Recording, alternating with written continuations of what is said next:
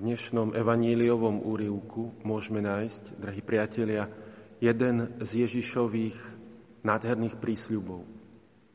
Ja som chlieb života. Kto prichádza ku mne, nikdy nebude hľadovať. A kto verí vo mňa, nikdy nebude žízniť. Je to Ježiš ako osoba, ktorý sa nám dáva. Je to ten vzťah, ktorý mám s Ježišom, ktorý mi dáva zakúsiť plno života. Že už nikdy nebudem hľadovať, nikdy nebudem žízniť.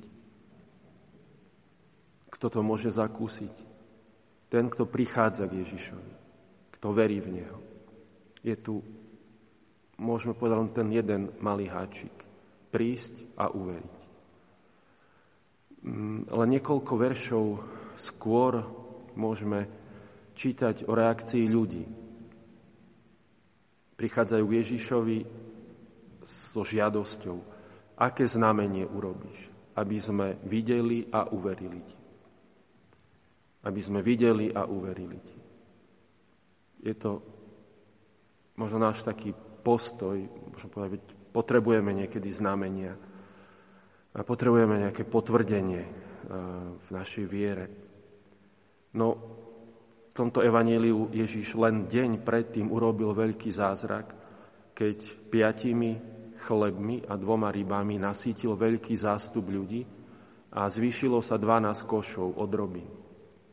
Svetý Ján v závere tejto udalosti píše, keď ľudia videli, aké znamenie urobil, hovorili – toto je naozaj ten prorok, ktorý má prísť na svet. Urob znamenie a uverím ti. A najlepšie každý deň. Ako by sme mohli pomenovať tento postoj? Je to viera len na jeden deň? V denníčku v bode 718 môžeme čítať slova pána Ježiša, ktoré povedal sestre Faustine. Také duše, ako je tvoja, hľadám a túžim po nich, ale je ich málo. Tvoja veľká dôvera voči mne ma núti ustavične ti udeľovať milosti. Máš veľké a nepochopiteľné práva na moje srdce, lebo si dcéra plnej dôvery. Faustína, dcéra plnej dôvery má práva na Ježišovo srdce a Ježiš je udeluje veľké milosti. Tu by sme sa mohli každý pýtať sám seba, ako je to s mojou vierou, s mojou dôverou.